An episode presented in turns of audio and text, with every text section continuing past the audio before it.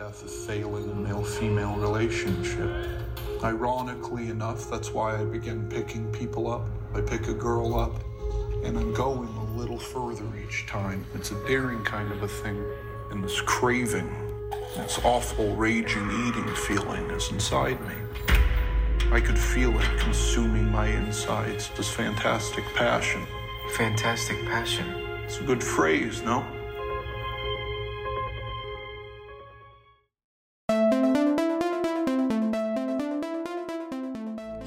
Left us completely shook, yet in awe, when he portrayed Ed Kemper, the co ed killer, on Netflix's true crime series, Mindhunter. On today's episode, we bring season two to one hell of a finale with our sit down with actor Cameron Britton of Netflix's hit series Mindhunter and upcoming series The Umbrella Academy. We had a chance to sit down with Cameron and talk about the paranormal along with his first paranormal experience. We also tap into the world of true crime and what it was like to be in the mindset of a serial killer, Ed Kemper. We also discuss what it's like to be working with the gorgeous Jonathan Groff and cracking jokes with Mary J. Blige. So you definitely don't want to miss our season two finale with our sit down with Cameron Britton. So sit back and relax and grab a delicious slice of pizza or maybe some delicious egg salad sandwich. As we bring season two to a close with episode 27 Getting Holly Weird with Cameron Britton.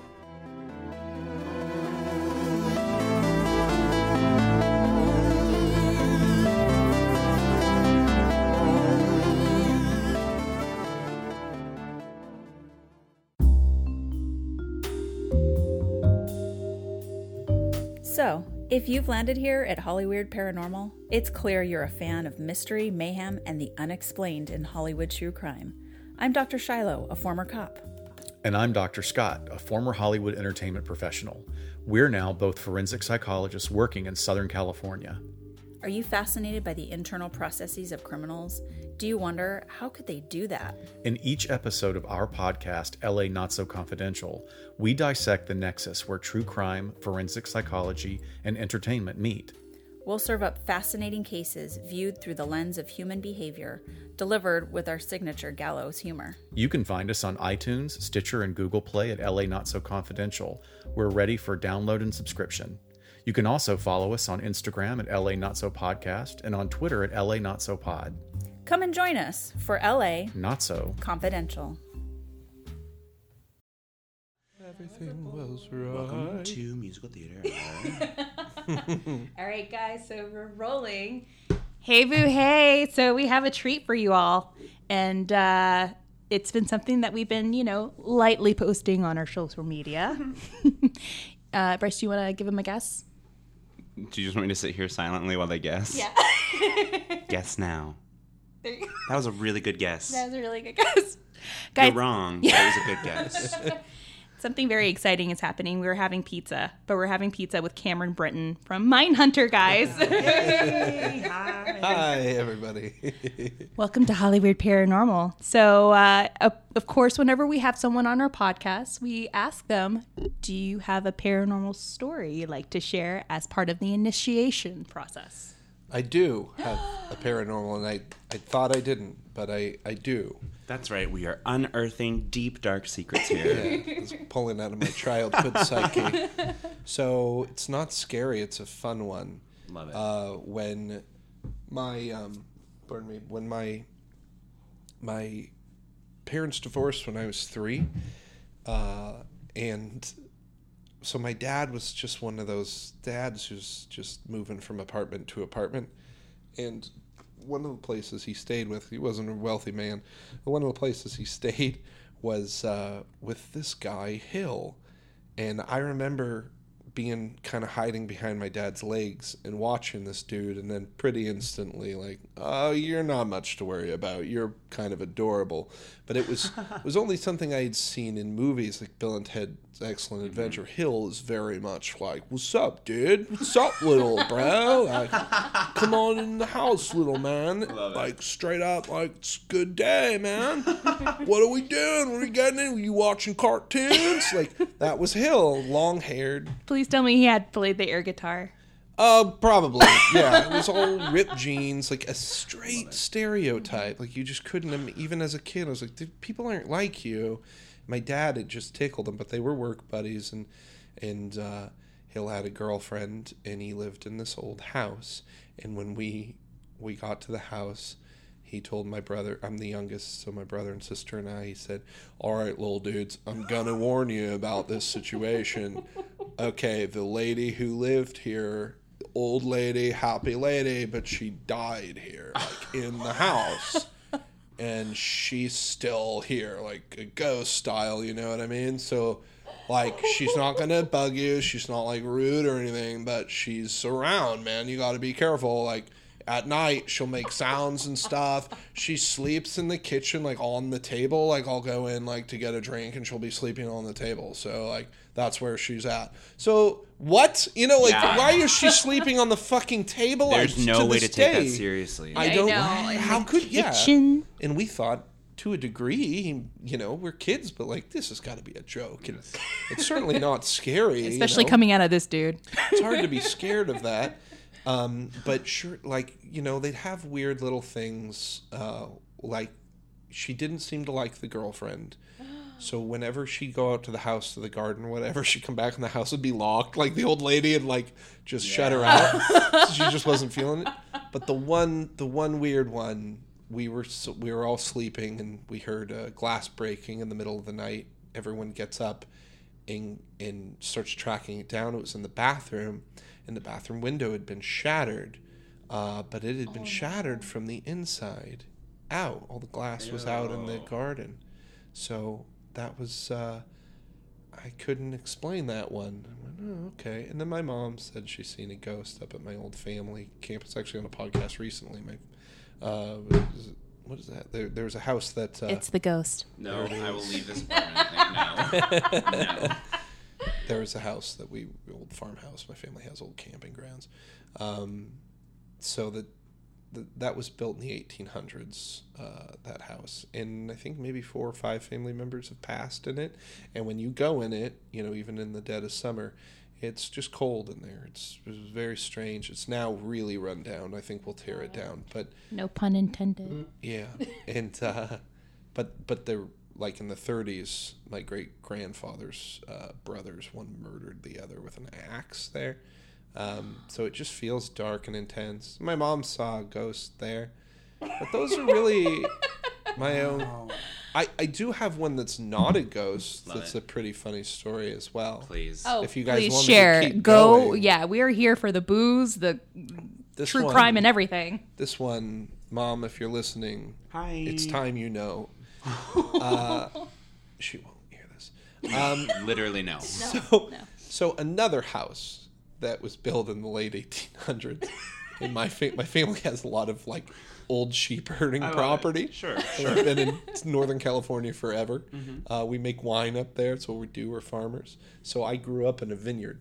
Uh, Oh wow. uh, not in the vineyard, in a house in the vineyard, and uh, so it's a really old house I grew up in, and uh, my great great grandfather built it, Paul Bondi, uh, and my mom's just she's just ghost. She's just all ghost. She's certain every house she's in there's a ghost. So this one, of course, being her ancestor, Paul Bondi she feels very cozy that he's around. You know, he's a bit of a jerk, but uh, she likes that anyway. So Ah. right, she just likes it.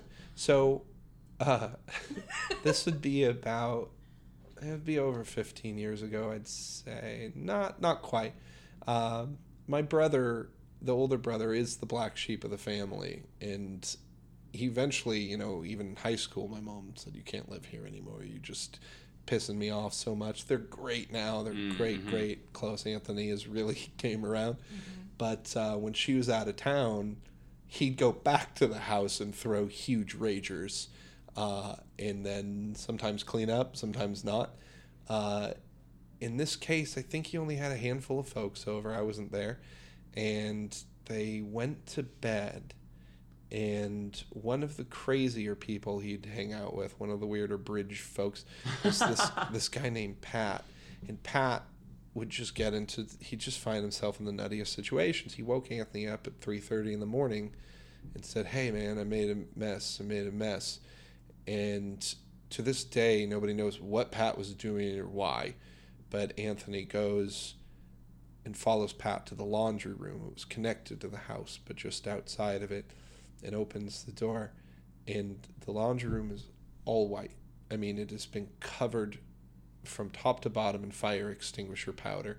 Uh, and in center is this smoking, smoldering, uh, half destroyed five gallon bucket that he had lit on fire. We don't know for what or for why. You know, this guy was a nut. Again, my brother doesn't hang out with this guy anymore, but oh, my brother used to get into some nutty things. And being drunk and high and tired, he just said, "I don't know what the fucking, I'm not, just not going to deal with this. And he went to bed. And then he forgot about it. And so he didn't cover his tracks. And a couple months later, he happened to come by the house, They had to mom. They're sitting on the patio drinking a glass of wine. And my mom mentioned this situation with this burnt bucket. And it came back to him like, oh my God, I'm about to be busted. You're about to come clean. Like, mm-hmm. I know you just came to my house, burn a bucket, and then, you know, put it out with this fire extinguisher. But she s- surprised him by saying that she thought that Paul Bondi, her great great grandfather, had had Yes. had saved the house. That she believes that the sun was coming through. You're learning more about my mom now. The sun was coming through the glass in the laundry room in such a way that it created a, what a magnet does with the oh, sun. Oh, yeah. And and just burnt this bucket in the middle of the room, and then that Paul Bondi had picked up the fire extinguisher and and handled the business and and put it out, and you know. You're fr- you're scot free. You, you, you're out, not. yes. Your, your mom wants to believe that her ancestors watching after her are like totally fine giving her that room instead of Yep. finding out her eldest is once again a disappointment. So he just nods like, yeah, totally, that must be it. He's like chugging then- the wine. And again, this is two months later. Again, he he says he she she she throws him another gift. She says, uh, "Do you want to see it?" And leads him to the room, and opens it, and and it's still covered in the powder. And the bucket is still sitting in the room, and she's leaning on this like on the door and just looking in. And she's all wistful. She says, "Sometimes I just." Get a chair and a glass of wine, and I just sit here and I just look at it and know that Paul's watching me. Oh my gosh. She, she oh, comes in with a glass of wine. She pours a little one down for the homie and she Exactly. throws like rose petals. Exactly. And, Oh, and your poor Anthony's mom. just nodding like, yeah, Yeah, wow. And- 100%. And, secretly, you know, he's, you know, holding it in, suppressing laughter. And in his brain, it's just call Cameron, call Cameron, call Cameron. Ah. I must tell him that we got another mom story. Oh my gosh. She's God. just so fun, goofy. She is so connected with ghosts and things that Does she always call you and say, Cameron, I just saw a ghost? yes. Yeah, we we visited. She was in a new place. We visited, uh, and she says it smells like we were in the guest room. She's like, okay, over here's the kitchen, and then we have this upstairs area, and that's the guest room. Sometimes it smells like cigarettes because there's a ghost who smokes in there.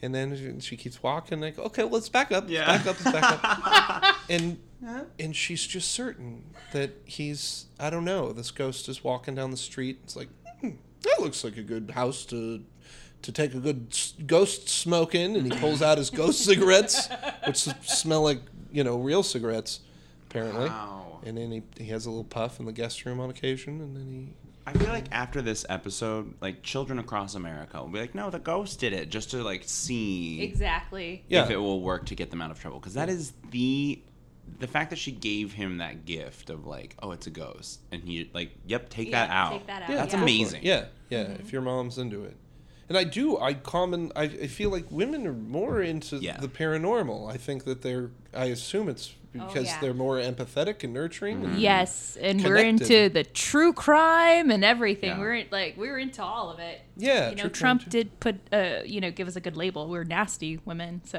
Oh, yeah, nasty one, yeah. but I wonder what that is. Why they? You know, I had a roommate who, she said uh, she has had a poltergeist her whole life. Wow. What? You? Yeah, it scratched the eyes out of her a picture of her boyfriend. I'm pretty sure the boyfriend probably just did it, but blame it on the ghost. Poltergeist, Blame it on the ex-boyfriend, Yes, potato, there, potato. potato. There you go. It's a mixed Just bag. Cast them out. this is interesting. Blame it on the ghost. I Blame it on the think in general, and this is just you know we've been now 12 minutes in. It's time for a feminist rant from me. Oh, I go think right ahead. I lasted Go. as long as I could. um, I think in general, men are told not to let anything be unexplainable. Mm-hmm. I think we kind of, in general, are more black and white anyway. At least I think I think in very black and white terms. But then on top of that, we are told like don't buy into like anything that's weird, anything that's like different or like unexplainable and whether that's because of like very strict gender norms or whatever you want to call it i think also part of it is that like when you were saying like i think women are more open and when they see and experience things they don't shut that down. Whereas i think most of the time the people that we talk to who are non-believers are men and they're just like no that that wasn't real that didn't happen Right. or i can't explain it by Yeah. x y or z And we're Uh-huh. we're also told to not connect. Mhm. Don't don't connect. You know, in general, you Mm-hmm. can't be too close to your parents or you know friends or whatever Yeah. it is. Uh, and I'd imagine just being more open to ghosts would make ghosts more open to you. Totally. You know, I think I think there's a reason. I mean, it it could be as scientific and easy. Speaking from the man's black and white brain of, you know, there's. I met a dog the other day who was terrified of me just because I'm a mm. male. I'm like, oh, sexist dog, but but but it's you know, it probably had a master who was male. I heard it, but but women are just, just better with pets, Totally. you know, and it could be because they're less threatening. But I like to believe it may be that, but it, it is also that there's just something in the air that women that women are Yeah. more willing to connect with you and be open with you. So I think that ghosts uh, could uh, could absolutely pick up on that and be more willing to yeah to interact. I agree. We do open ourselves a little more, and Mm. I feel like we're more brave than most men. Mm-hmm. I mean, we do put we do put ourselves out there, Mm-hmm. um, and we are in some ways like, yeah, we are like a protector. And I know that men are raised to be protectors, but women are also there to be protectors as well, and they're there to protect their children, to protect their own, and Mm-hmm. and whatnot. So, I believe that that's another reason why we're we're so open to the paranormal. Mm-hmm. We're so open and and more in tune with uh, and and obsessed with true crime as well. Because that was another article I was reading like a couple months ago. Why women were so obsessed with true crime and serial killers, and it, it was the same reason. Like we're more nurturing, we're more protect, we're like we're protectors. I have never thought about that. You're Yes. absolutely right. Most of the true crime fans I know are female. oh yeah That is so interesting. when I went to see Hollywood and Crime uh, during the LA Film Fest, they brought up this amazing question: Why do you think women are so, so obsessed with true crime and serial killers? And they even brought up the show Dark Tourist, where this guy went to um, this uh, this place where they gave uh, Dahmer tours. oh wow Jeffrey Dahmer tours, and there was a group of women. Like it was majority of the group was women, and there was a group of seven women that were there on a bachelorette party. Wow. And they took him to the sites where he picked up his no, where he was born, and then they walked to the site where he picked up his victims. It was from a club, and they went to the apartments where, you know, the victims lived, which I thought was And his victims weren't female, which is really interesting. Exactly.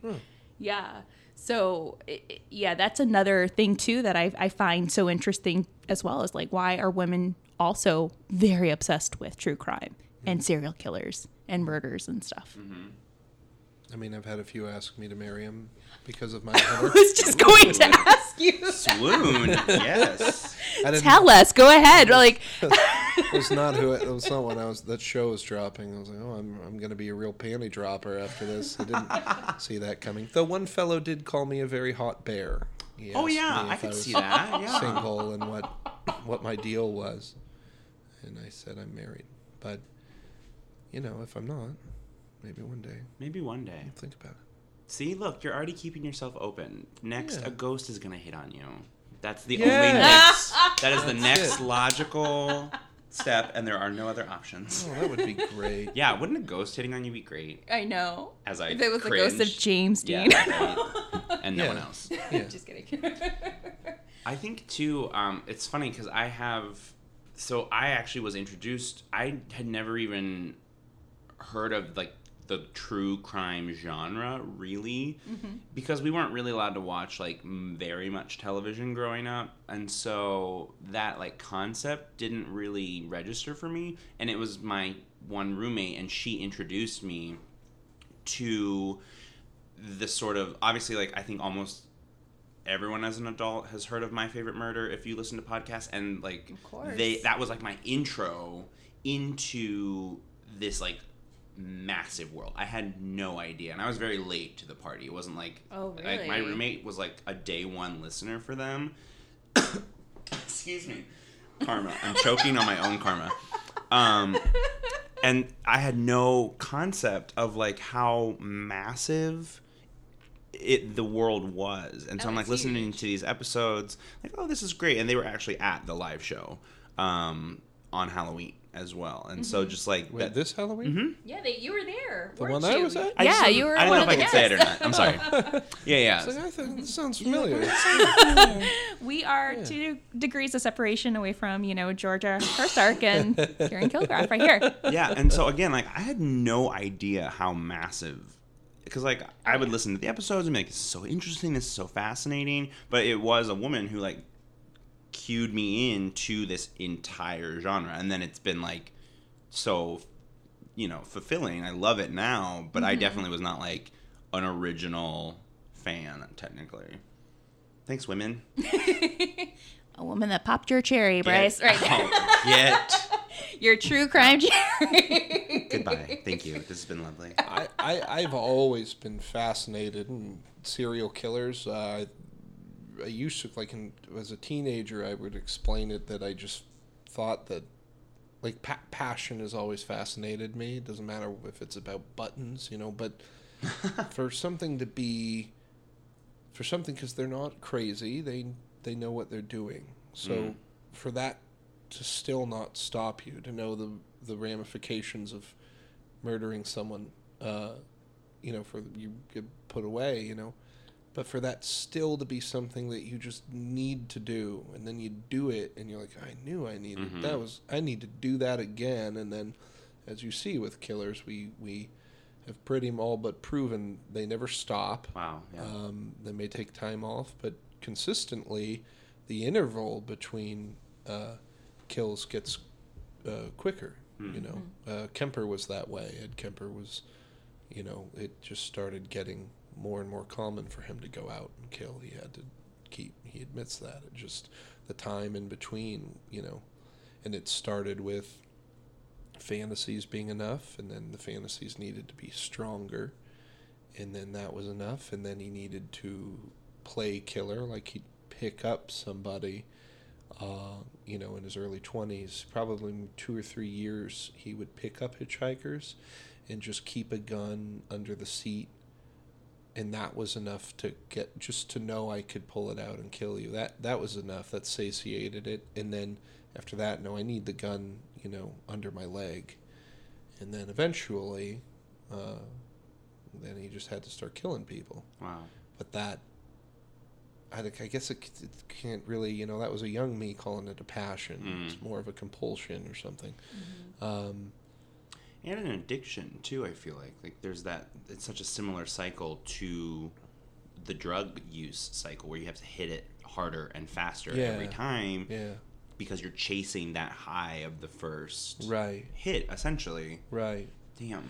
and uh, yeah, so so I guess they've always fascinated me, particularly serial killers. Uh, mass murderers, I can do without. It's, uh, but but I've just always found that to be interesting. It probably started with Zodiac. I was watching a documentary as a little boy because we had one TV channel and they decided to play that documentary, and then it ends and he doesn't get caught. And I don't think I had ever known that. I don't think I had ever experienced that information before. Like, oh, sometimes the bad guy gets away, and like that kind level of bad guy, an infamous, you know, he was national news Yeah.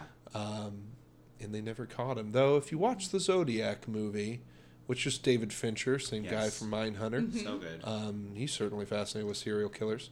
Uh, he, they pretty much spell it out. Like this wasn't some sort of mastermind, which no killers are. You know, the Hannibal Lecter or John Doe from Seven, another Fincher movie, which he regrets that bad guy because they're never these genius, you know, opera expert people. Um, he, th- this guy wasn't that. Arthur Leigh Allen, he he was pretty easy to catch. It was Wow. it was these counties screwing it up. Oh, you know, you can see Zodiac yourself, but uh, it was interesting. That movie wasn't. You expect to see a lot of the killer in it. Yeah. Very small. Barely amount. see Yeah. him. Yeah. It's about the bumblefuck. That Yeah. is that is that Yeah. system. You know. yeah. You know, pre nineteen seventy seven, we didn't have the term serial killer. We didn't mm-hmm. know what these were. We didn't know how to defend against it. So that was late sixties. So it was a bumblefuck. Yeah. Is true. We just we were we just had this discussion, just a brief discussion about that turn in 1969, hmm. especially after the Sharon Tate and LaBianca murders that were committed by Charles Manson's family, and that was just the turning point of mm-hmm. like a serial killer. And I guess we can can we go into Mindhunter? Can we start Yeah. talking about more about that? Because I'm sure people are like, get him to talk about Mindhunter, please. Well, I uh, We do not give a fuck about you too. and Jonathan Groff. yeah, we can talk all about it. I uh, I can talk about Groff for the rest of this thing. Great. I'm in love Great. Um, I'm just I now. just in want love, everyone to know that we touched Cameron professionally. So it's in a way like we're one degree away from touching Jonathan Groff. Oh, I just assumed I was married to Jonathan Groff. Oh, okay. Yeah, That's how it works, right? It's Hollywood rules. Yes. Oh, thank God. Jonathan, I live in the valley. Uh, stop by whenever. I will uh, pass that on. He's like, I'm, uh, I'm filling the paperwork for a restraining order as we speak. Yep, that, that checks out. Yep, yep. Um, so, okay, so I'm not allowed to talk about, you know, however many seasons they do. I can't mention whether or not I'm in them course. till they're released. But I do know uh, from talking to the folks and stuff, and then what they've released. Um, there's some killers I can't talk about, but I know that they're interviewing Charles Manson in season two. That old so and so. That old son of a bitch. And, and it's played by Damon Herriman. And he's a, he's an Australian fellow who is short like Charlie and kind of looks like Charlie. And they got the makeup artist from The Darkest Hour, just won uh, Best Makeup, the Academy Awards. Oh, yeah. He was also the makeup artist for uh, The Grinch with Jim Carrey Oh wow. Oh but my he, god. he didn't do a movie in between. He retired, and and uh, uh, uh, Gary Oldman got him to come out and do you know his Churchill makeup. Wow. And now he's out of retirement, so he did the Mindhunter makeup. And I and and this man is going to look like Charles Manson and talk like Charles Manson. Yeah. It's pretty amazing and exciting. Uh, the other f- uh, focus, you know, Holden Ford and Bill Tench are now taking their knowledge and not just spending their time interviewing. Now they're going to take it to the streets and see if they can apply their new studies. Uh, and they're going to hope to track down the Atlanta child murderer, Oh my god. which is uh, probably one you guys know, at least you know, but Mm-hmm. um, most folks do not and have not heard of uh, uh, William uh, uh, Wayne Williams. Yes, the, um, there was a podcast dedicated to it. It was called uh, Atlanta Monster. Oh yeah, Yeah. Oh, have you not hit so her? It good. is just And- take the and heart- time to listen hate- to it. And heartbreaking too. Just It so is. again, like what you were saying, just like it, it just feels like so possible to solve it so much earlier, and you just think like this has to stop, and like surely it can't go on or get any worse. And Yeah, and it Ah. was, and then there was so much confusion. Like Yes. which which are this person killing? Because it was I mean, sometimes it was like four times a week. There'd be, uh, and uh, so John Douglas, uh, the the Holden Ford, the real man, um, he he was he was he ran that case. You know, once Wow. once the police were just screwing it up so much. Uh, they eventually called the FBI in, which is a win-win for them because if the FBI figures it out, then everyone's happy, and if they fail, they can blame it on the FBI. Police often hate the FBI. They do. So so John Douglas, and I'm sure Mindhunter will cover it extensively and accurately, but he was a part of catching the dude, Wow. interrogating the dude, and then part of the prosecution. How to best. I don't want to give it away, but No. it's like a movie. You watch it like this can't. This has to be fiction. The way in which he helped uh, show the prosecutors how to get Wayne Williams behind bars Wow. in the courtroom itself. Uh, and that that's really you know the FBI profiling unit and credit to them. They're not just catching these guys; they're interrogating these guys and they're helping courts put these guys behind bars. They help show you, you know, say say a serial killer killed eight people with a knife and one with a gun. The court will often say, "Well, we're not going to try to put him up for the gun killing because it doesn't fit with his." uh, MO or his signature, and an, an FBI agent can help explain. No, this this can still be, the motives can still be the same. Just because it's not the same signature doesn't mean you know, Kemper killed from strangulation, stabbing, and shooting. Wow. And I think too, it's so interesting. uh, You had kind of touched on it, but we didn't know how to defend. I think is such a powerful statement that you said of like America. I think in general was so innocent and like all of the fifties, and then there was sort of like, sort of. I don't even know what the right word is, but like a rebellion of sorts in the 60s because of mm-hmm. that sort of like flower child culture, but it still was very naive, even though they were quote rebelling. It was ve- like I would not do many like hitchhiking, all of these festivals, all of the free love, free drugs. Like those were very common, naive practices that Sleeping set- with your doors unlocked. yeah, you and it was all just a hotbed. And I love that of that thought of like there are people who were like, no, we have to catch up with the people who are taking advantage of this like idyllic culture that we lived in at the time. Mm-hmm. Makes me sad, but I just love it so much. It is interesting you say that, and it was one of my one of the parts of Mindhunter that found that was the most fascinating uh, to me as far as Kemper goes. It was was briefly mentioned in the show, uh, and had they spent more time on it, I maybe maybe you guys remember this part, but Kemper discusses what it was like to go and he killed his grandparents at uh, 15 and he went to a mental institution for six years. He came out at 21. And when he came out, everything he knew and understood about the world was a very 50s style. I mean, this is mid 60s, so it was still 50s parents and upbringing. And when he got out, everyone his age was no longer straight laced. They were loose and free and wild and and he just he could not have felt more out of place Wow. trying to you know date go on a date with a girl or you know of course his mother is in his ear saying you'll never be with a girl um, that was one of her things allegedly of course um, it's impossible to know serial killers are just lying for their goddamn he seems to be one of the more candid ones uh, but yeah, I just found that fascinating that that not only was he six foot nine, you know, and felt enormously out of place. You know, he was six foot by the time he was twelve. Jesus. And Oh my god. Yeah, and so he felt really out of place, and then, you know, you get you get these these uh, wild women his age, and he just he just felt so uncomfortable and out of place, and he was weirdly polite to women. The, the killing was not the part hmm. that interested him. He wanted, he, you know, he, he wasn't crazy. He knew that they weren't going to play house with him, so he'd kill them and then get to play house and pretend Wow. that they were dating. And so, so the killing part, and it's mentioned again in the shows. Let's get it over quickly. You know, I, I kind of was frustrating because he'd see movies and think, you just shoot someone and they die instantly.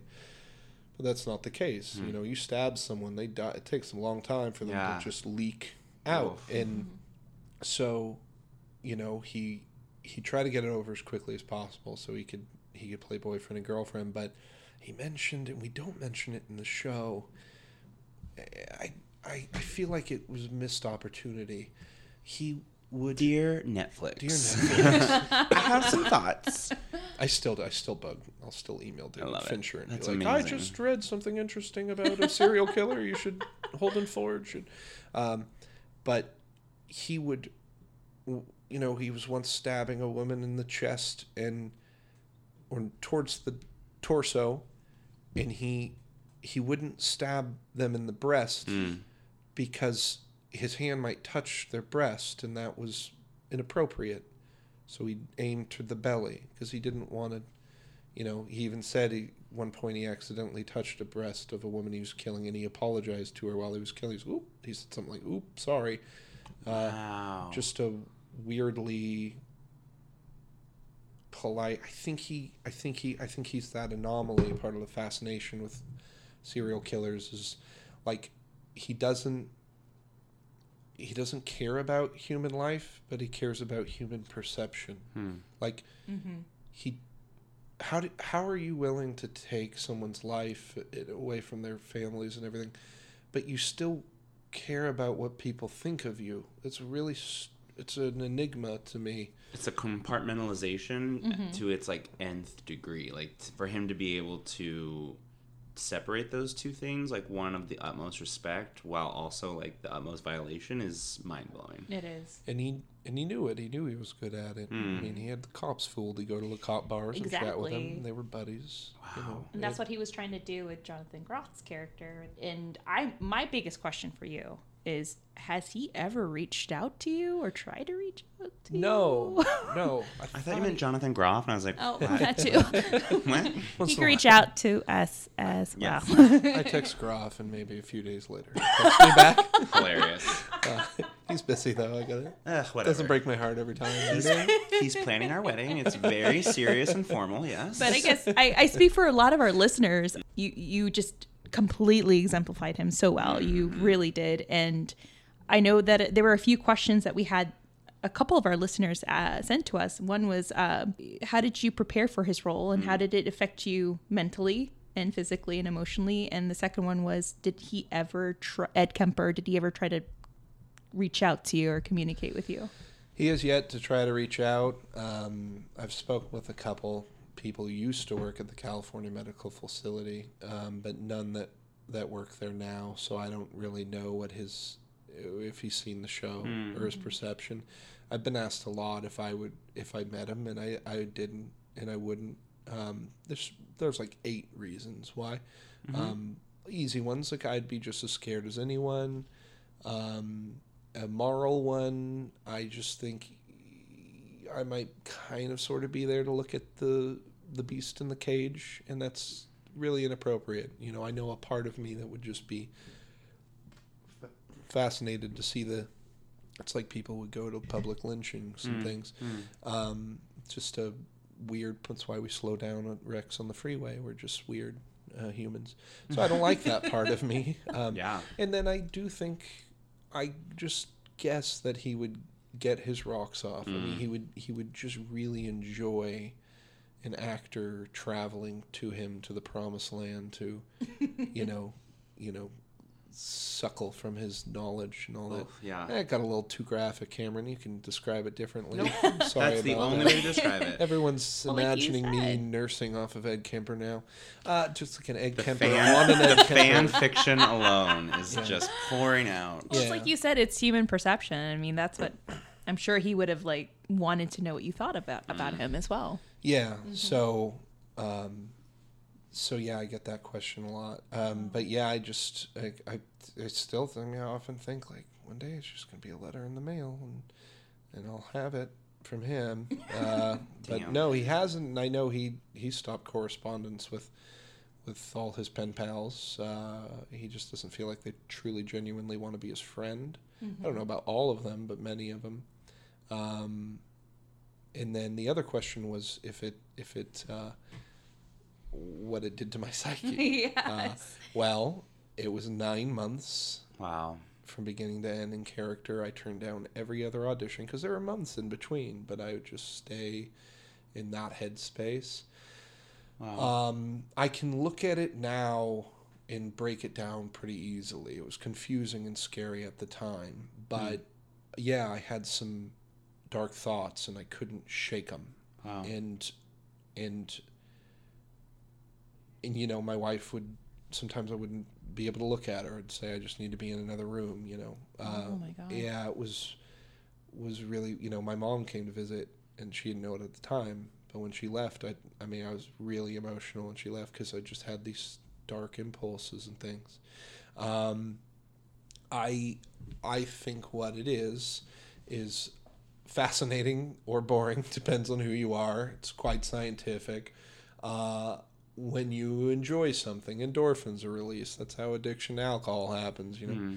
every time that liquor hits your tongue, endorphins are released. So your body wants more of that. So in this case, I enjoy acting. Hmm. Endorphins are released when that happens. My character has dark thoughts.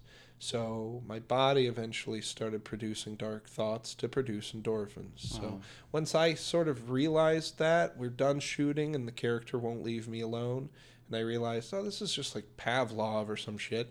Then I then I I, it almost helped. Like I just knew, well, then just kick the habit. You know, it's just like any habit you need to kick.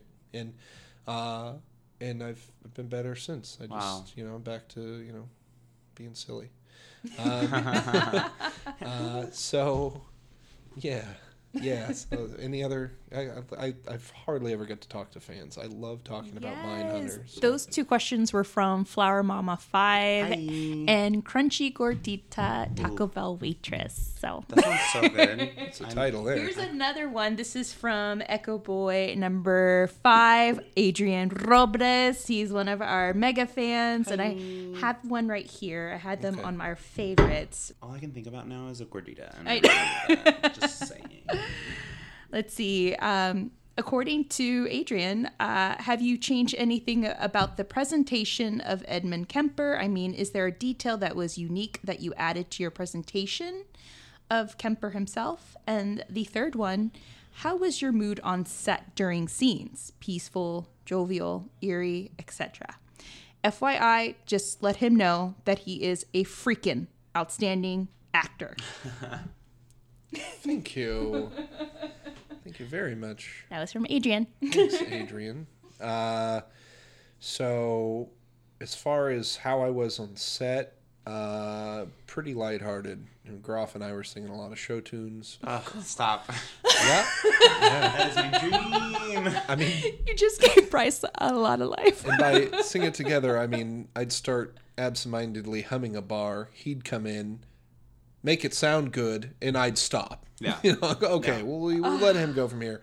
Um, and the, the Bill Tench, the gruff older detective, would you believe it? The dude can croon like you wouldn't believe. I know. It's this, it's this gravelly. It's so beautiful. His mother was in um, Julie Wilson. She died pretty recently. Her his mother was an old uh, cabaret star. She I think she's in uh, uh, uh, Singing in the Rain. Oh, wow. Uh, Oh, yeah, my she's a, she was a star in her own right, um, and lounge singer. So we'd all sing, you know, a lot of light jokes. Everyone's working seriously and hardly, and, eh, eh, hardly, and working seriously and frantically. Eh, Fin- Fincher has a very tight ship, but he lets actors do whatever they want because that's what ac- actors need to be able to do whatever they do, need to do to get in character. Some of us need to joke and keep it light. If it was heavy, then I'm taking my job too seriously for Kemper, and it, it just you know I needed a joke or two. Um, there was once or twice that I didn't feel like that coffee scene where I'm making him coffee. I just had the worst day. I just that was my second day on set, and I just thought I was doing the worst, worst job uh, as an actor. First day felt fine.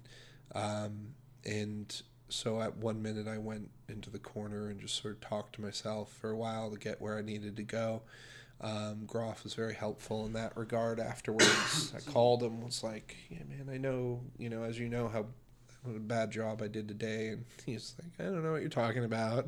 you know, you're full of it or not full of it, you know, but you're, you're, you're way off base, man. We could have used any of those takes. So, uh, he was very, very helpful in that. I, I owe him. Uh, it was my first guest star. I was so Wow. nervous, and and Groff was just he could not have asked for a better partner for this Yeah. stuff. Such a giving actor. Uh, what were the other questions? Um, what did you bring to Kemper's character? Oh, yeah. well, uh, a lot of folks say I was a lot like him, and I, I didn't really focus on being a lot like him. I noticed he keeps his glasses half an inch down his nose, and I just it's weird when I do it. I kind of fall into him. Um, we have some similarities. Uh, and I stole a mannerism or a vocal inflection on occasion. And more importantly, I wanted his essence. Mm. It's an impossible thing to equate, but I try to get that. Mm. Um, after that, I mean, there was it was all me. It was all Yeah. do your prep and just show up and be honest. Like, yes, Kemper is arrogant. Okay, well, I'm gonna be arrogant, but what's my version of arrogant? You know, there was a lot of that kind of thing.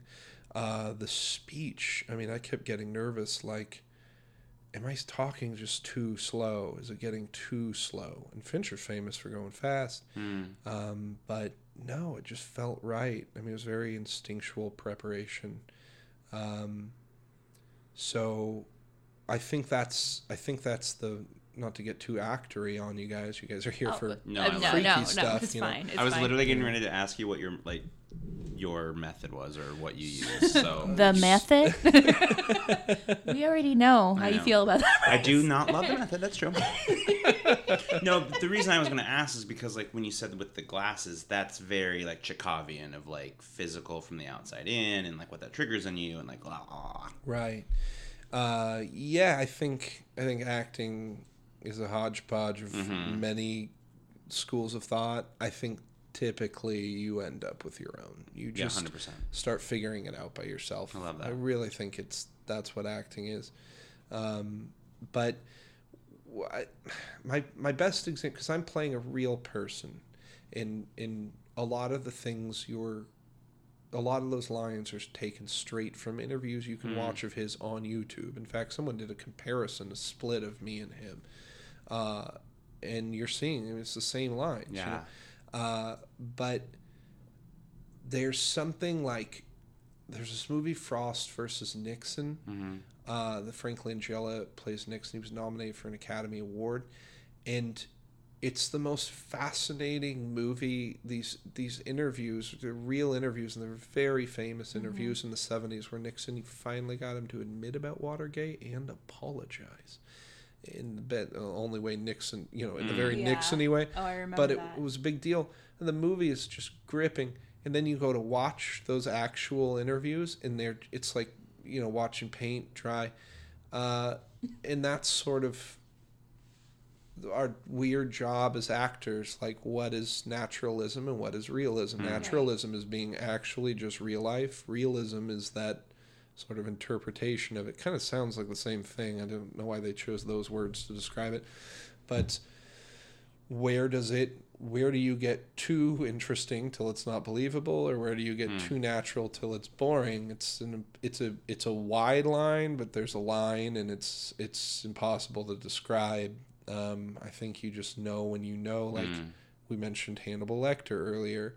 You watch that movie you never met a human like that and you never will. It's not realistic in any capacity. Anthony hopkins has admitted that. It's it's you know this this is a theatrical performance but we all buy it. We all believe it. We all we're all there for it. Um, you know mindhunter was fighting against that. They wanted to show the true horror is that these people are like everyone else. But um, so yeah that was that was a thing i kept asking myself when shooting it. Um, and it's kind of weird to see the split on YouTube because you, you, I do look really theatrical next to real life. Sure. Mm-hmm. But when you watch the show, most people feel like I'm pretty realistic. So it's a, it's an interesting thing. I think that goes back to what we were talking about earlier with whether or not you would ever visit him. It's this weird. Why would he get in a, any of the glory, if you will, from like your work? In essence, like you have created this, you have like made this character, and I I feel like in order like to visit him would be like giving him some sort of shared credit or like power. I think in a weird way. I can't remember what movie it was for, but there was an actor back in the day that went. I think it was one of the Charles Manson films, but he went to meet with Charles Manson just to prep for the role. Yeah, I you mean, know, I mean, some people. folks Very do, common, yeah. Uh, Holt, who plays Bill Tench, the other detective, uh, he he's been trying to meet some of these folks. Hmm. Groff does he's not interested. Holt wanted recently. He said, "Why don't you, me, and Groff go meet Kemper?" I don't want to go. I was so glad Groff said he didn't want to. exactly. Let's go to Vacaville. We Yeah. can see all the sights. And, but yeah, my honestly, one of my concerns was the show could come out and make Kemper more of a household name, and I just don't want him to get that sort of recognition. Um, people often focus on the killer and not the victims. Um, it's like the whole Breaking Bad moment when the Hank Hanks told the son uh, Walt Jr. Uh, that everybody knows Pablo Escobar, but nobody knows the names of the guys who caught him. Um, John Douglas, again, the fellow who who actually is you know Holden Ford the real life man, still alive. Uh, he, I was watching a, a, a director's commentary on Silence of the Lambs, and they had him be a part of it. Uh, and he had mentioned, uh, just speaking on victims versus killers and the focus, when he goes, he's invited to executions. And when he goes, he makes sure before he walks into that room to pull out the file and and study the victims, look at their case, Wow. look at what happened to them, look at those photos. So when he walks in that room, he's walking in for them and not for the killer. That I know it's their execution, but this day is not about them. It's about these victims, and it helps him uh, sort of feel a truth and a justice behind uh, death penalty, uh, which is important. It's important that people remember that folks, folks who I don't want to get too political, but But- you are in the very right place. okay, right. Yeah. There are there are two things to me that are polarizing, and both sides are right. And one is is abortion, and one is death penalty. I'm I'm actually pro death penalty, and I'm pro choice, uh, but I understand the other side, like why Yeah. you would want someone to die, uh, just because they harmed another person, or why we we would be able to choose that, or why you should think it's okay to take a baby's life, you know, it's a fetus's life before they're born. That both those sides make complete sense to me, but it's important to remember that eh, either side of those fights is about compassion, uh, and in the death penalty one is very much that. There's not this vindictive good, hang 'em high. Often it's it's this is for the victims hmm. in a way. Mm-hmm. You don't want to speak for them. we can go forever on these. These are two debates that can that no one can ever win mm-hmm. because they're they both you know sometimes you know there are things that are both folks are right. Yeah. It d- depends on their intentions, I suppose. Some people, you know, you never know Yeah. what what their intentions are, but but if it's just a pure you know opinion of a side, I can see them both. yeah. Mm-hmm. Tangenting, aren't I? I love it. I But, know. uh, but yeah, John Douglas. got is- I, I liked uh, I liked his thought on the victims there. We have another question. Uh, this is ooh, where's it from? This is from Sicily five oh five, and she wants to know what were you doing before Mindhunter? Hilarious. Yeah. And uh, if uh, you can please marry her. I am married already, so but polygamy. I, It's I know it's fine. but I am uh, part Sicilian, so good on you there. um, I. Okay, so I answered the Mary question. Yes. What were you doing before Mindhunter? What was I doing before Mindhunter? Um, well, I was a special needs preschool teacher for eight years, Oh my and I, I, I was acting on the side with my friends at a theater, and I just couldn't uh, lie to myself anymore. I loved working with the kids, but I was working with the kids to be entertaining for them. You know, you're standing in front of class, dancing and singing. I just realized I'm just supplementing, and it's wearing thin. And my real calling is this this whole acting thing. So in 2013, I started auditioning. My first booking was a movie called Camp Takota with Yes, I saw that. I love it. Mamrie Hart. Hilarious. Oh my Yes. god. Oh, and Grace Yeah. Helbig. I love that trio. Oh, Yeah. And it was fun. And then I was on a show on Freeform, Mm-hmm. formerly known as ABC Family, uh, called Stitchers. I did that Oh, for yeah. three years. Um, and, and in the second season of that, I booked Mindhunter. And now I, uh, because of Mindhunter, I've been able, I shot something that just came out this weekend, Girl in the Spider's Web. Yes. I shot that early in the year in the winter in Germany. And then I've spent six months in Canada this year shooting something called Umbrella Academy, which comes out on uh, February 15th for Netflix. It's a, Love it. uh superhero movie comic book Cool. show. and you're shooting that with a very awesome woman.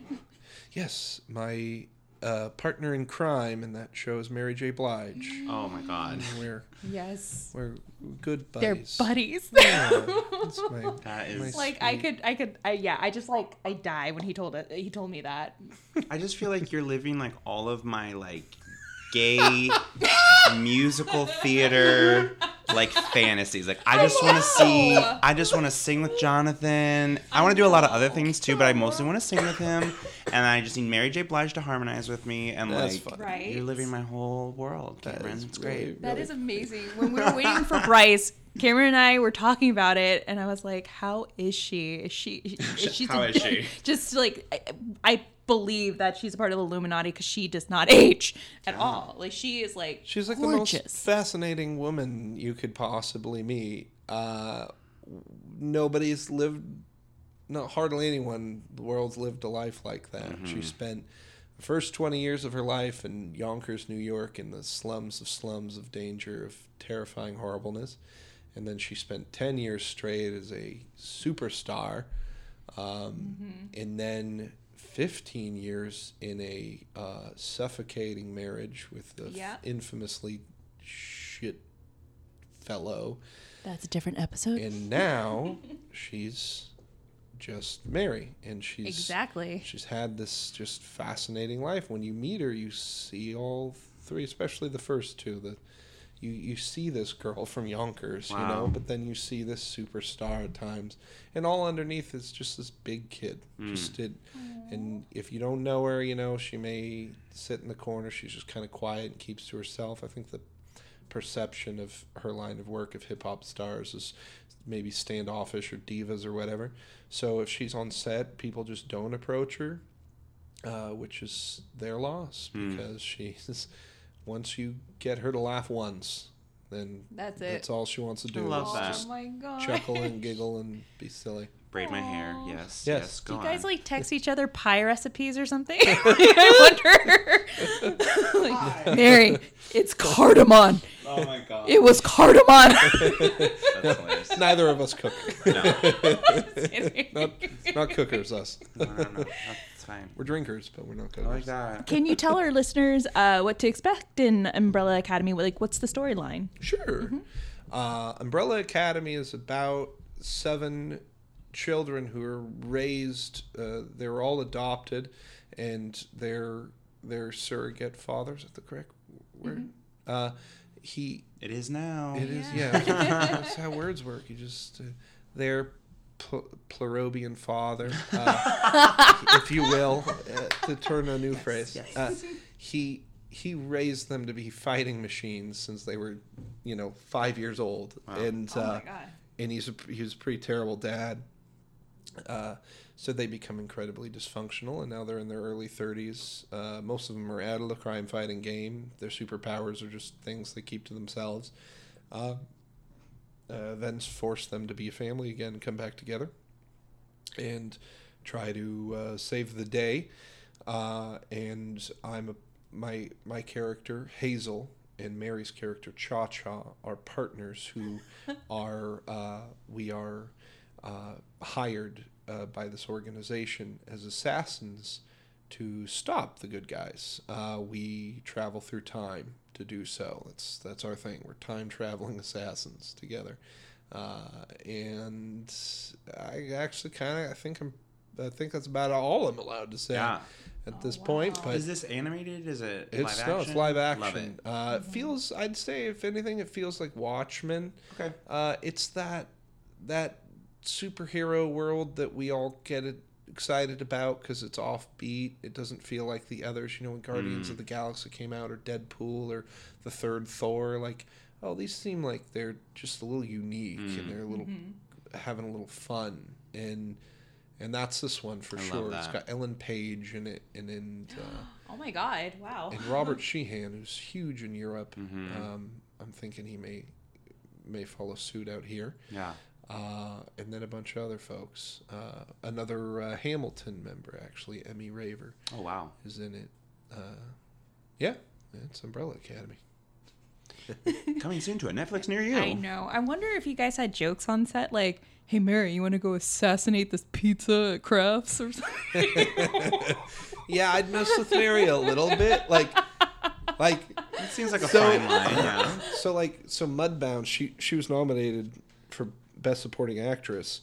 That's a, a, a Netflix movie. yeah, someone else was also nominated not too long ago. Uh huh. We were we were Netflix nomination buddies. yeah. And uh, thank you. and and uh, and and and then she was also nominated for the original song for Mudbound. It was Mighty River. And we were doing a scene by a river, and I kept bringing up the Mighty River. It just makes her, you know, she just cracks up. She's like, "You usually shouldn't make me laugh, but you make me laugh." That's why I likes it. But and then you know, once in a while, I'd tell her that the sound of the rain against my window pane slowly driving me insane. Yeah. yes. It was mm, cracked her up too. oh my god. That makes me laugh. That's so good. You trying to find a way to segue? Like, please, some rain hit the window right Yeah. now. Like, something to give me a reason to say this. Lord, I don't ask for much. Yeah, yeah, a couple jokes like that. I love that. That is so cool. And then she she hadn't seen Mindhunter till we started working together.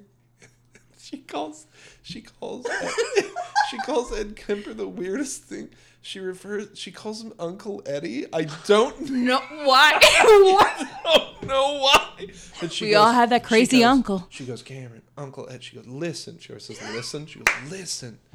Uncle Eddie is so fucked up. He's so. Uncle Eddie is so. Why are you calling him Uncle Eddie, Mary? She goes, I don't know. He's Uncle Eddie. Yeah. Yeah. okay. She might want to unpack that at some point. yeah, I Yes, know. exactly. I don't know. I don't know if it's Think about it, Gert. Freudian or what it is. Uncle That's Eddie. amazing. I know. I want shirts made with that on Mm-hmm. it. We're He's somebody's Copyright. uncle, oh yeah. fortunately. Well, well, bless. Well, we're about to uh, end this little episode, guys. We just want to thank Cameron Thank you so much. for coming on our podcast. For sitting down and drinking LaCroix, eating pizza with us. It's been a pleasure. I keep turning my head to burp. It's. Yeah, it's so great. I'm sorry I tangented so much. I No, It's I no, no, fine. no, feel no. it's like it's an hour. You know, you guys want to keep talking. Uh, you know, Oh, if you want to keep on talking, we could keep on talking. This has been like one of our more focused episodes. It, it say. really, Really? is like Oh, like yeah. you're sitting here barefoot and we're I mm-hmm. mean we're shoeless and we're mm-hmm. like you know I only went on one feminist rant. Like we are doing oh just Yes, fine. yes. I'm full on stalking Jonathan Groff now, so that probably not great, but it's fine. well, we had mentioned talking about the afterlife. Oh yeah. Oh my talk about the gosh yes let's talk about the afterlife yes I had what? No, no, no. Go. That's Okay. that's just my my body reacts. no to the you brought this up It's while, we were waiting for you Bryce he brought up a really really cool book that you just got done reading is that right Yeah, I read it a few years ago, but it's called uh, Proof of Heaven. Oh wow. and it's about the afterlife. It was uh, it's a uh, aptly named title. The the writer Eben Alexander is a neurosurgeon, and he sets the book up to explain how little he believes in the afterlife, uh, and how many of his patients have told him they've seen it under his knife, and and he, he has very good reasons as to why they think that, and then he has uh, he in real life got a debilitating illness that came on so suddenly that it put him in a coma, and he spent that coma in the afterlife. Uh, uh, and he describes what it was like in great detail. Oh my And- god. and as well as he can, really. He actually says something that's always stuck with me. He said, It's so hard to explain what it was like. Uh, imagine if a chimpanzee was given the full brain capacity of a human for one day and then had to get his chimpanzee brain back and had to go try to explain to other chimps what he had experienced. Wow. It's impossible. He says words are not equipped for the the feeling, the energy, the the that we don't really have a word for this feeling. Um, but it is a fascinating book, Proof of Heaven. You know, Mm-hmm. afterlife thing. Love it. I'm always looking for something to read I on the train. Know. God, I wonder how a chimpanzee would try to explain the human brain to his friends. Like, dude, let me talk about social media. This thing about social. I can't even explain social media to my friends. Like, no, It's like explaining it to your parents, mom. There's Instagram. There's Facebook. Facebook? No, it's Facebook. Ah, yeah, that's my mom. Facebook. love Yeah, it's it's Facebook and Instagram. According to my mom, is Instaque. that's my mom. Hilarious. I love that.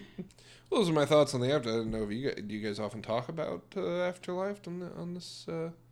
Some we've we've sort of touched on it. I think, especially in like that first episode, like your first experience with Yes. paranormal, and so I was raised very religiously. So there's a lot of like that kind of dogma, sort of like that I believe a lot of, and some of it I don't necessarily believe, and or know what to believe.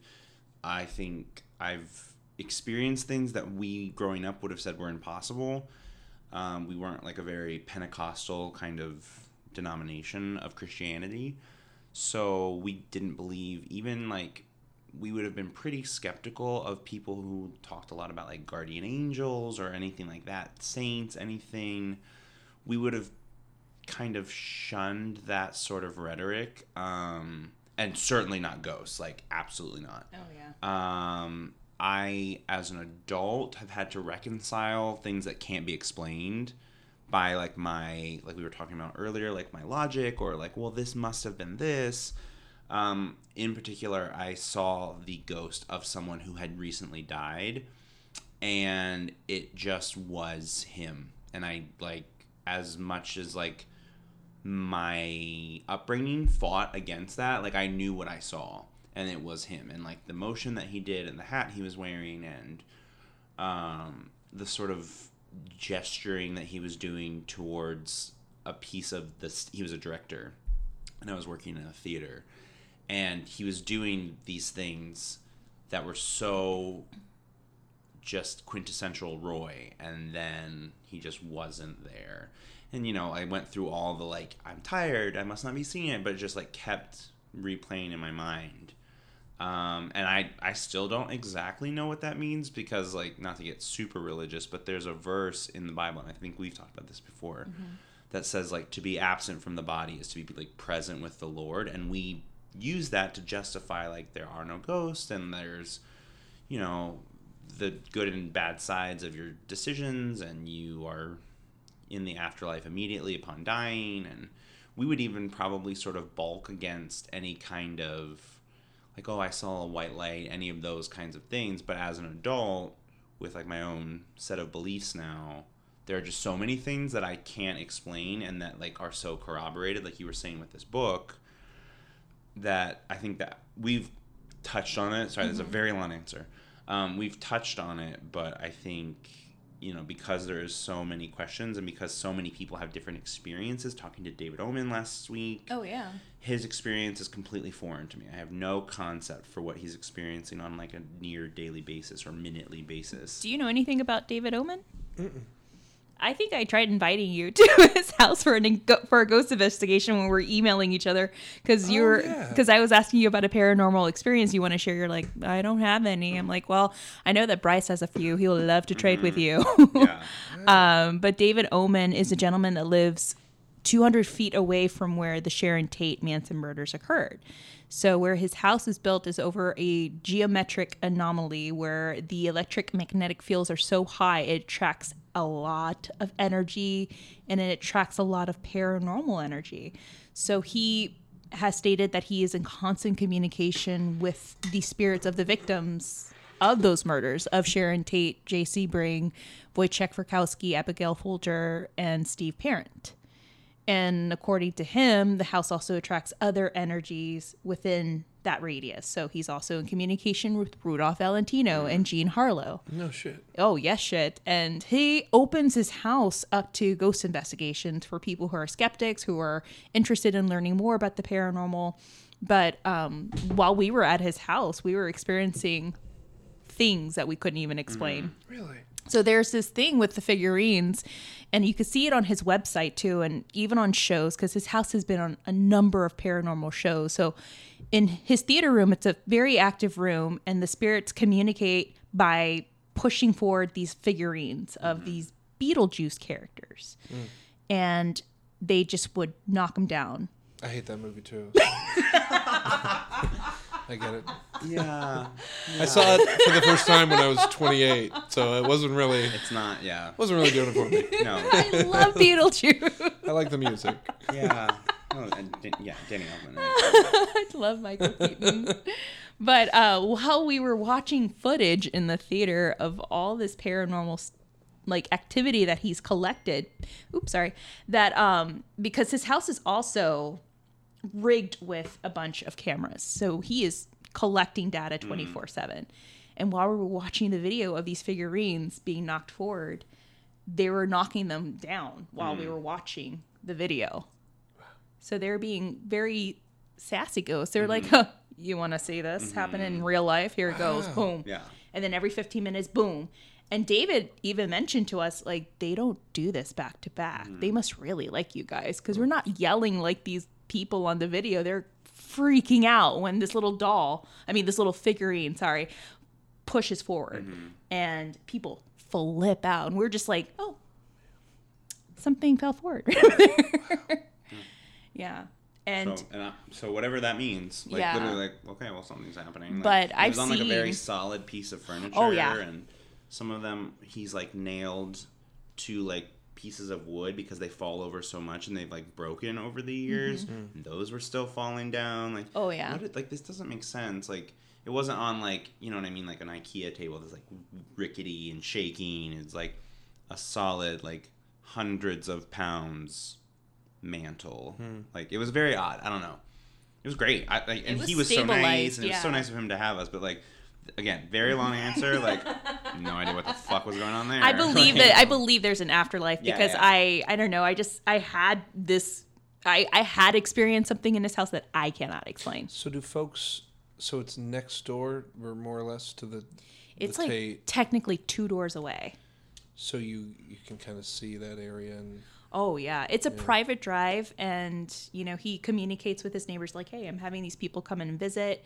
Um, some of them just come on their own volition, and they just want to see the gate. Really? Yeah, because it's a private driveway, Right. and uh, like from where like her original gate stood, it was like I want to say a block away from you know the entrance of the house is a block away from the actual house. Yeah, but you can see it. I mean, it's very close. Yeah, it's extremely close. Ooh, before I forget, um, because I'm sure we're closing. Uh, the uh, Damon Herriman, the fellow who's playing Manson for Mindhunter, was actually also cast by Tarantino in Once Upon a Time in Hollywood to play Manson again.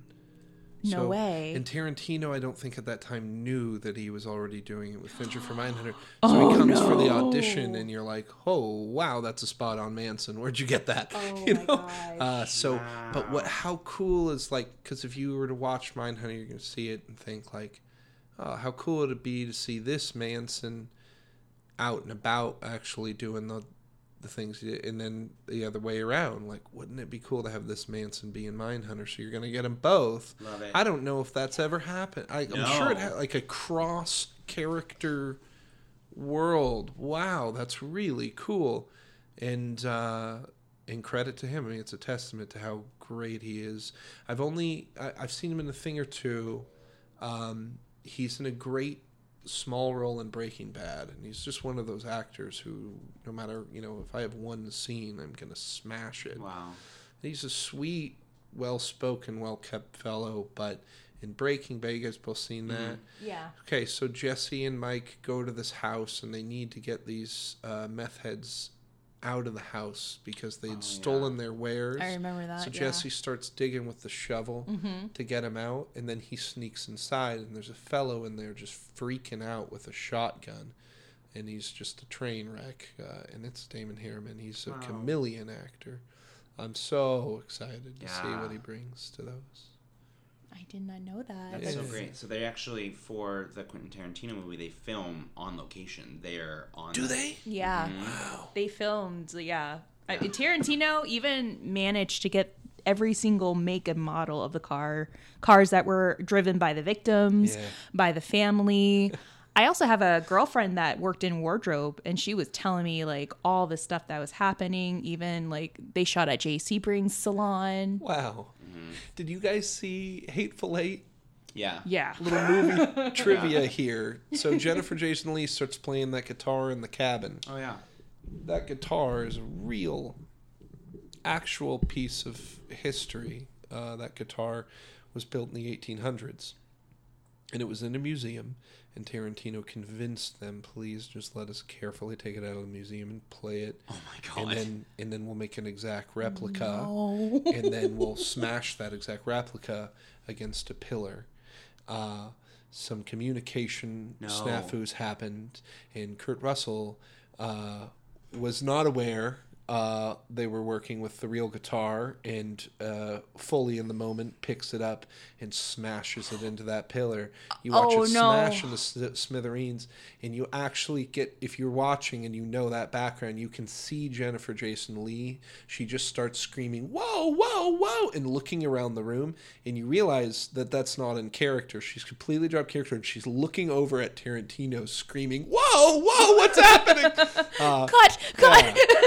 And the museum was super pissed. They said Oh, it was yeah. it was uh, it was irreparable and all that. But I, I I'm a little disappointed in their perspective. I, I would have put that broken, shattered mess of a guitar back in a case, Yes. and then had a little video on a loop of of Russell smashing it. Uh, that just only makes museum goers that much more interested. Yeah. You could have a replica next to what it really looked like, but that guitar just became instantly cooler. What's it going to sit in a case where nobody plays it? Now it's going to sit in a case and nobody's going to play it. Yeah. Then it's going to have an interesting Yeah. story behind it. But they didn't try to piece it back together. Oh wow. They just got rid of it. Yeah, I guess. Damn. I'm so oh. bummed about that. Yeah, that is kind of a bummer. I'd like a piece of that. yeah. Could have at least tried to put Dear it together. Netflix. Dear Tarantino. yeah. Yeah. Should we, should we bring this to a close Let's then? do it. Let's do it. Thank you so much, Cameron, for gracing us with your presence. Oh wow! Thank you, thank you for the pizza, the La Croix. Oh, it was perfection. We had Cameron Britton, we had LaCroix, we had pizza. What else? Great conversation. What else is there? Yeah. We're gonna have to do another one about Groff, just a full. Can Groff we? doc. I didn't get to cover my. Oh my god. It's a ten-part mini-series. Yeah. Can we get Groff here?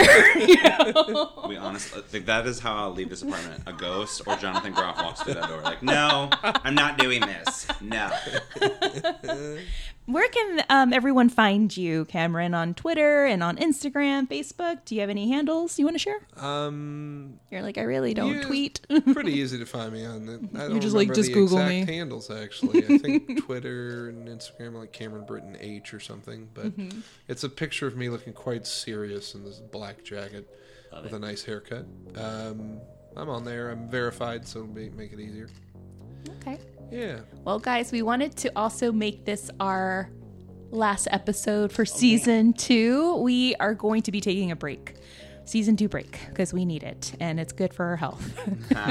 Plus, we'll be, you know, working a lot in December. I'll be very busy and traveling. So don't worry, we'll be back in January with more interviews and more awesome stories the true crime and the booze and everything. But remember to follow us on Facebook and Instagram at Hollyweird Paranormal and on Twitter at HWP Podcast. And you can listen to our episodes and past episodes on iTunes, Google Play, Castbox, Blubrry, Spotify, SoundCloud, and wherever you get your podcast fix. All right.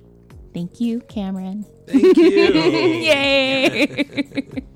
now, can you text Jonathan Groff for us, Oh my please? god. Bye. Well, guys, that is our season two finale, but don't fret, we'll be back in early January. If you follow us on all of our social media, then you'll be in the loop with when we're going to start with our season three, and it's going to get even better, guys. So, we wanted to take the time to thank a couple of people who made season two phenomenal. We wanted to take the time to thank Pasadena Playhouse, Callie Mazariego, David Oman, and Cameron Britton for taking the time to sit with us and speak with us and work with us, share spooky tales and tales of true crime. But most of all, we wanted to thank you all, all of our listeners who've been with us since the very beginning. We know who you are, our booze, and to those who just jumped onto this crazy Hollyweird train with us. It's been an amazing journey and it's going to get even crazier with season three approaching. So we wanted to take the time and just say thank you for tuning in. Thank you for being Hollyweird. And most of all, thank you for being our booze. Okay, till next time, guys, always remember stay Hollyweird.